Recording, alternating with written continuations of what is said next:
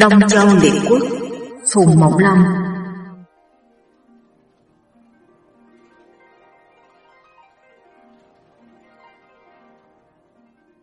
Hồi thứ ba Kiểu kinh quân quỷ nhung tác loạn Đông Lạc Châu Bình Vương dời đô. Từ ngày thân hầu dân biểu can vua Lòng nâm nớp lo âu Chẳng biết ý vua như thế nào Rồi sai quân đi thám thính. Quân về báo U Vương sai Thạch Phủ làm đại tướng, dẫn binh sang nước thân vấn tội. Thân hầu thất kinh, hội các tướng tá thương nghị. Thân hầu nói, nước ta đã nhỏ mà binh lại ít, làm sao cự cho lại binh vua? quan đại phu lửa chương quỳ tâu. Tâu chúa công, tuy nước ta là một chư hầu nhỏ, song thiên tử vô đạo, ngoài thì bỏ trung dùng nịnh, trong thì phế chánh lập thứ, làm lắm điều bạo ngược nay nước Tây Nhung binh rồng tướng mạnh, lại giáp ranh với nước thân. Xin chúa công gửi thư cầu cứu, mượn binh cứu về cửu kinh, đặng cứu chánh hậu. Bác vua phải nhường ngôi cho thái tử, ấy là noi theo gương y doãn châu công đó. Thân hầu khen phải, bèn khiến người đem một xe vàng lụa mang qua nước Tây Nhung mượn quân, lại hứa rằng nếu phá được kiểu kinh thì bao nhiêu vàng bạc trong kho, tự ý muốn lấy bao nhiêu cũng được. Nhung chúa được thư nghĩ thầm. Thiên tử bất chánh, thân hầu là vị quốc cựu, lại viết thư đến cầu cứu. Ta đem quân dựng lại ngôi thái tử, đó là thuận lẽ trời, rất hợp với ý ta. Nghĩ rồi sai mãn tóc và bột đình, làm tả hữu tiên phương, điểm binh mười vạn, kéo đến kiểu kinh. Còn Nhung chúa thống lãnh đạo trung quân, đi sau làm hậu vệ. Đến nơi, Nhung chúa đốc quân vây thành kính mít, quân vào báo U Vương thất kinh nói, cơ bắt mật quả tiên phát, ta chưa kịp cất quân đi đánh mà giặc đã đến vây thành, biết làm sao bây giờ. Quách thạch phủ quỳ tâu, xin bệ hạ sai người đến phong quả đài đốt lửa lên, tất nhiên các chư hầu đem quân đến cứu, chừng ấy trong đánh ra ngoài đánh vô, ác quân giặc không còn đường trốn thoát. U Vương nghe lời, sai người đến Ly Sơn đốt lửa cháy ngất trời, mà chẳng thấy binh của chư hầu nào đến cả. Chỉ thấy binh của thân hầu kéo đến hiệp với binh của nhung chúa, vây thành càng chặt hơn. U vương thấy chư hầu không đến, binh giặc công phá rất gấp, bèn bảo quách thạch phủ. Thế giặc mạnh yếu chưa rõ, khanh ra đánh thử, rồi cảm sẽ chọn binh mạnh mẽ mà tiếp ứng. Quách thạch phủ tuy sợ sệt nhưng phải tuân hành, dẫn binh xe 200 cổ khai thành tiến ra. Trông thấy quách thạch phủ, thân hầu chỉ vào mặt nói với nhung chúa. Ấy là đứa khi quân hại nước, đừng để nó đạt chạy thoát. Nhung chúa quay lại hỏi các tướng, ai dám ra bắt thằng giặc đó chăng? Bột đình vung đao, vỗ ngựa đến thưa, tôi xin lấy đầu tên phản tặc đó. Dứt lời bay ngựa đến đánh với quách thạch phủ. Đánh chưa đặng mười hiệp, bột đình chém quách thạch phủ một đao rơi đầu.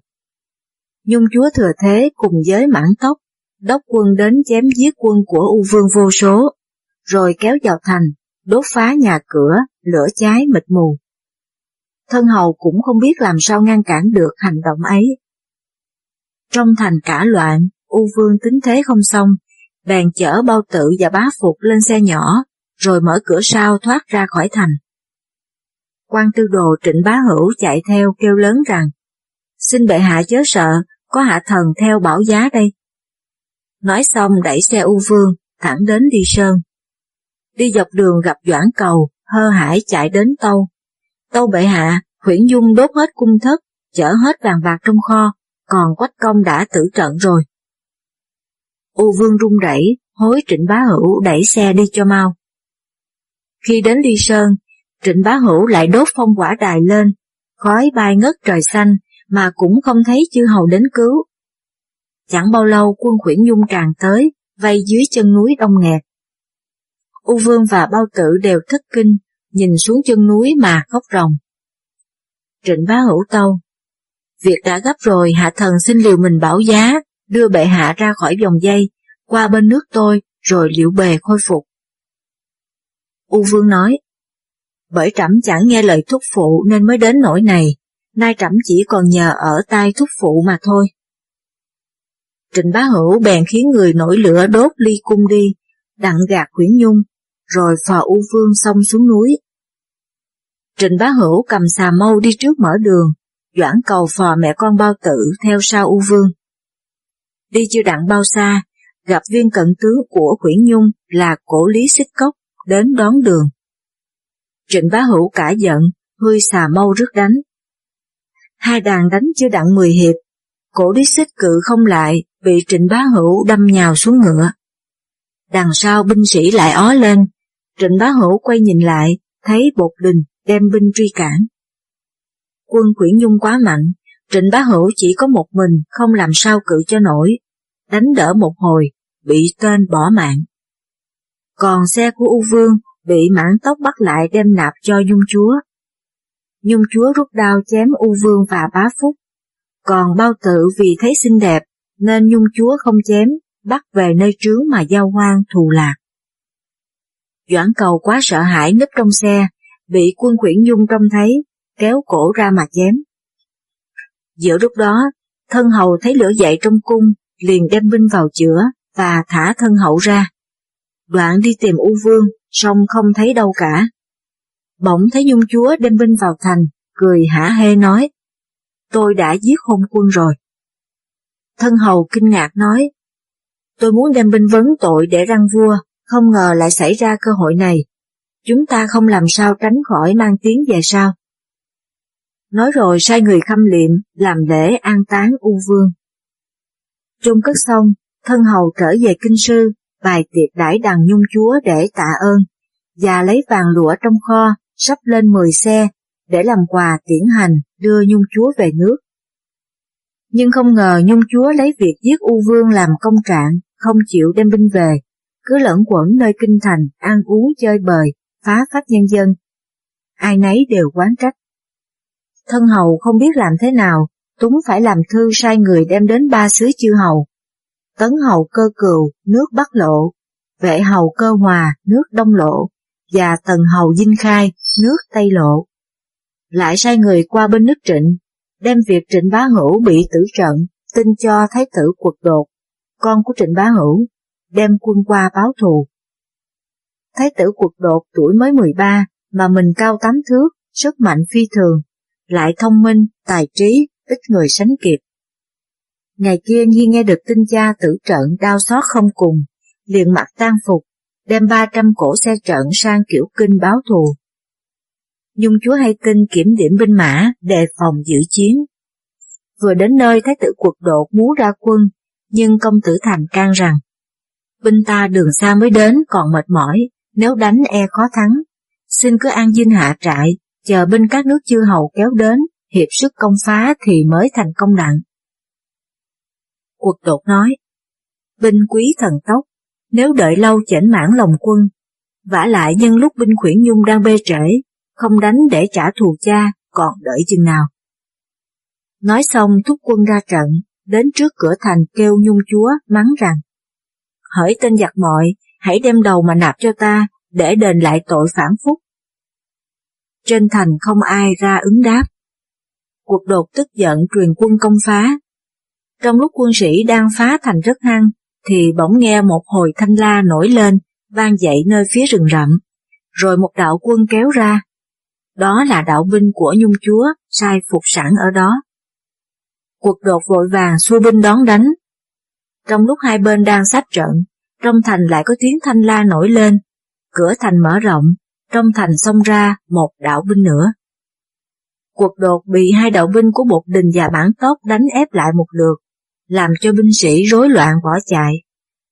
Cuộc đột cũng hoảng vía, dục ngựa chạy dài, chạy đến 30 dặm mới dám an dinh hạ trại. Cuộc đột bị thất trận trở về than thở với công tử thành rằng, bởi ta không nghe lời nên mới mang thảm bại, nay liệu làm sao? Công tử thành đáp, từ đây đến Bộc Dương không xa, vệ hầu là người từng trải, vậy xin chúa công hãy đến đó cầu cứu người, rồi hiệp binh tấn công một được mới thắng nổi. Cuộc đột nghe theo, khiến đẩy xe sang Bộc Dương Thành. Đi được vài ngày, bỗng thấy một đạo binh mã cờ xí rộn ràng, cầm đầu là một vị chư hầu mặc áo gấm, buộc đai vàng, tóc xanh râu bạc, giống như một vị tiên thần giáng thế. người đó là vệ công, tên Cơ Hòa, tuổi đã 90. Cuộc đột mừng rỡ dừng binh lại kêu lớn. Tôi là Thái tử nước trịnh tên quật đột, bị khuyển nhung xâm phạm kinh sư, giết cha tôi. Tôi đem binh vấn tội, chẳng ngờ lại bị thua, phải đến đây cầu cứu ngài. Vệ công xuống ngựa thủ lễ và nói, Thái tử hãy an lòng, tôi nguyện đem binh giúp đỡ. Giả lại tôi có nghe binh tấn và tần cũng sắp đến đây, thì có lo chi không trừ được lũ giặc đó. Quật đột cúi đầu cảm tạ, rồi hiệp binh cùng với vệ công kéo đến kiểu kinh. Đến nơi, binh hai nước chư hầu trịnh vệ hạ trại cách kinh thành 20 dặm, lại sai quân đi thám thính tin tức nước Tần và nước Tấn. Quân thám thính về báo, phía tây có tiếng chiên trống vang trại, lại có một ngọn cờ theo chữ Tần rất lớn. Vệ công nói, nước Tần tuy là một nước phụ dung, nước phụ chư hầu, phải cống hiến và nghe theo lệnh nước chư hầu. Ít binh mã, song binh tướng rất tinh nhuệ, đã làm cho rợ khuyển nhung lắm phen khiếp sợ. Nói vừa dứt lời thì lại có tin báo, quân nước Tấn cũng đã kéo đến đóng nơi phía Bắc. Vệ công mừng rỡ nói, quân hai nước Tần Tấn đã kéo đến thì còn lo gì, đại sự chẳng thành. Bèn sai người sang mời Tần Công và Tấn Công đến hội kiến. Trong giây phút, hai vị chư hầu ấy đều đến trại vệ công đàm đạo. Thấy cuộc đột mặt tan phục, thần Công và Tấn Công hỏi, chẳng hay người ấy là ai vậy? Vệ công đáp, đó là Thái tử quật đột, con của trịnh bá đó. Đoạn kể lại chuyện U Vương và trịnh bá hữu bị chết. Hai vị chư hầu tần tấn, ngậm ngùi thương tiếc. Vệ công nói, Nay lão phu đã già yếu, đến đây cũng chỉ vì nhiệm vụ thần tử. Vậy trăm việc xin quỷ thác cho hai ngài định liệu, chẳng hay hai ngài đã có kế hoạch nào chưa? Tần công đáp, quân khuyển nhung chẳng qua tham tiền mê sắc mà tác loạn kinh thành. Nay binh ta mới đến chắc chúng chưa kịp đề phòng. Vậy đêm nay chia quân làm ba mặt, đông nam bắc, mà đánh vào một được. Còn phía tây để cho trịnh thái tử đem quân mai phục. Làm như thế ác trọn thắng. Vệ công khen là diệu kế, mỗi người trở về lo việc điểm quân. Lúc bấy giờ thân hầu ở trong thành hay được có binh bốn nước đến, trong lòng mừng rỡ, lén bàn với Chu Công Huyến rằng, bốn nước đã hiệp binh, thế nào cũng chia làm bốn đạo công phá, vậy ta chờ họ phá thành sẽ mở cửa ra ứng tiếp.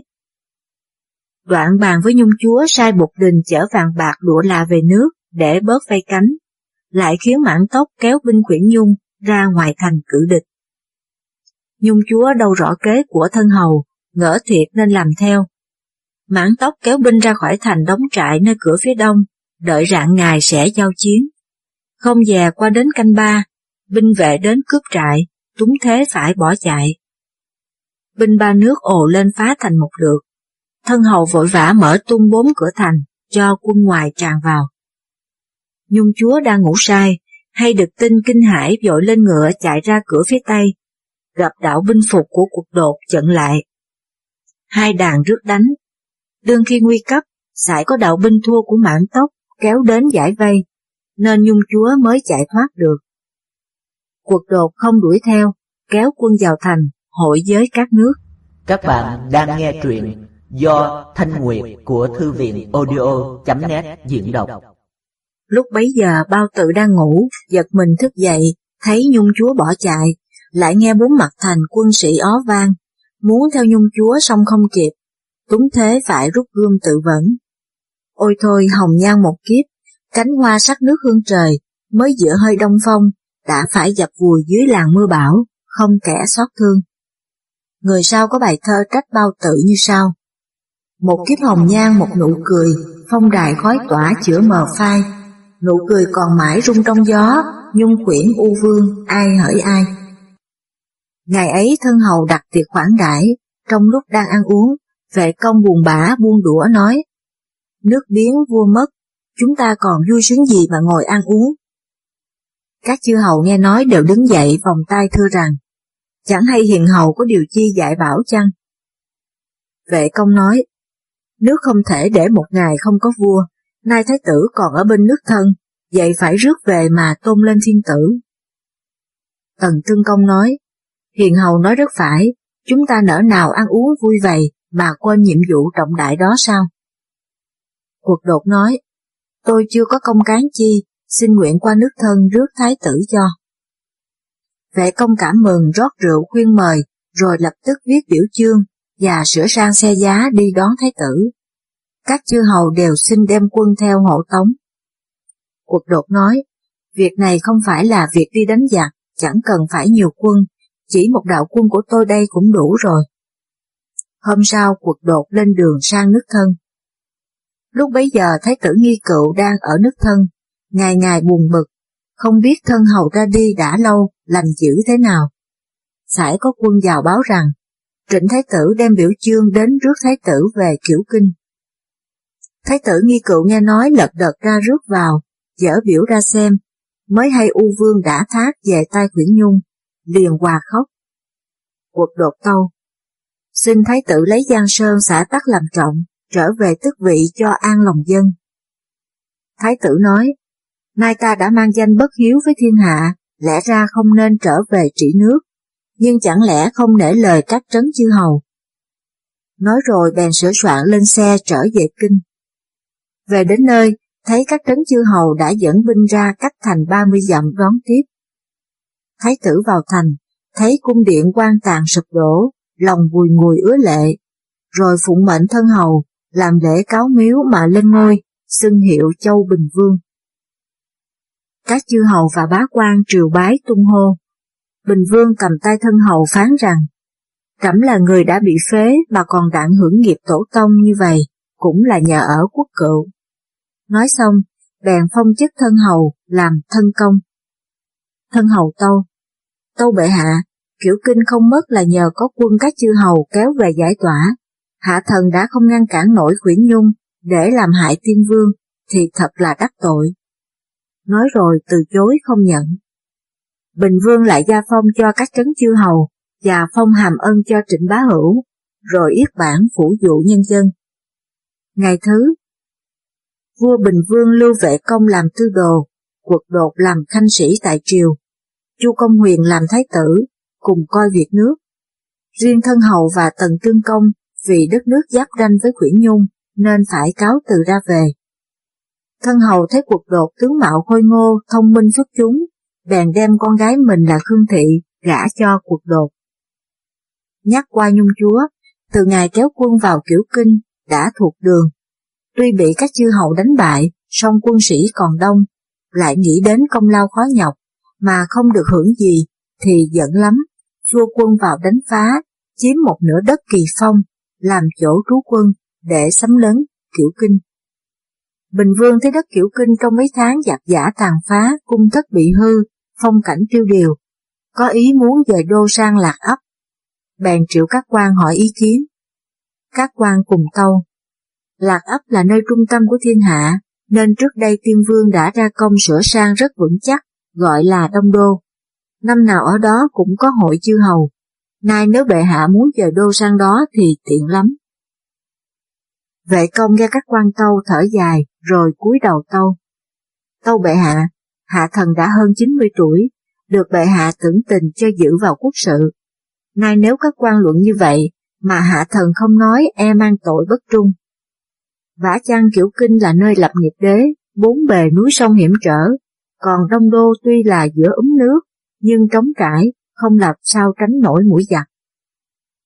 Bình Vương nói, Trẫm cũng biết kiểu kinh là nơi tiên vương lập nghiệp, lẽ ra phải gìn giữ không nên bỏ phế, song hiện nay Khuyển Nhung cướp lớn nơi kỳ phong, thế rất hung hăng. Trong cung các kho tàng bị cháy, nếu sửa sang e tốn công của muôn dân, cực chẳng đã trẫm mới dời đô qua đó mà thôi. Vệ công tâu Huyển Nhung là lũ xài lan chẳng nên cho nó vào nước, bởi thân hầu tính liều mượn binh của nó, chẳng khác nào mở cửa rước kẻ cướp vào, cho nên cung thất phải tan, tiên vương bị hại. Nay bệ hạ nên coi đó là một mối thù, quyết lòng rửa hận, bắt Quyển Nhung mổ mật đem tế nơi Thái Miếu để làm gương. Nếu bệ hạ tránh kẻ thù, thì kẻ thù sẽ tìm bệ hạ mà tới. Thuở trước cu thuấn làm vua ở nhà tranh thèm đất, vua đại võ ở cung thấp hẹp, mà không tưởng là xấu, xin bệ hạ xét lại. Chu Công Huyến quỳ tâu. Tâu bệ hạ, lời luận của quan tư đồ không đúng với quyền biến. Trước kia tiên vương bỏ việc quốc chính, làm rối đạo căn thường mà sanh giặc. Việc ấy đã lỡ rồi, không phải nói làm chi. Nay bệ hạ muốn bỏ hết những cái gì xấu xa lúc trước, làm cho mọi người ai cũng thấy rằng bệ hạ là tượng trưng cho một sự kiến quốc mới mẻ. Thế thì việc dời đô rất có ảnh hưởng tốt trong lòng bá tánh. Vệ công lắc đầu tâu. Tâu bệ hạ, thắng giặc phải căn cứ ở lòng người, mà còn hãy dựa trên sức mạnh, nghĩa là phải giữ được những chỗ hiểm yếu. Nay thân hầu đem quyển dung vào nước đặng, thì cũng có thể dẹp nó đặng.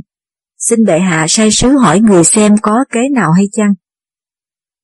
Lúc đang thương nghị, bỗng có tin thân hầu sai người đem văn biểu đến. Bình Vương mở ra xem, thấy trong văn biểu viết như sau. Giặc Khuyển Nhung đem quân xâm lấn nước thân, xin bệ hạ nghĩ tình đem binh cứu ứng, kẻo nước thân khó bề giữ nổi. Xem biểu xong Bình Vương nói, thân hầu lo phận mình chưa xong, làm sao lo việc trẫm. Thôi ý trẫm đã quyết, các khanh khá tuân lời. Đoạn truyền quan Thái Sư chọn ngày dời đô. Vệ công tâu Nay vì cánh giặc mà bệ hạ dời đô, e lòng dân không tránh khỏi ly tán. Vậy xin bệ hạ cho phép hạ thần đăng bản cho nhân dân hay đã. Vua nhậm lời, vệ công bèn đăng bản truyền dụ dân chúng, ai muốn theo qua Đông Đô thì sắm sửa mà đi. Kế đó quan chúc sử làm văn biểu cáo với nhà Thái Miếu, rồi quan lễ bộ phò thần chủ bảy miếu lên xe đi trước. Tần Tương Công nghe tin vua Thiên Đô, điền thân hành đem quân hộ giá. Dân gian già trẻ dìu dắt nhau theo vua, chẳng biết bao nhiêu.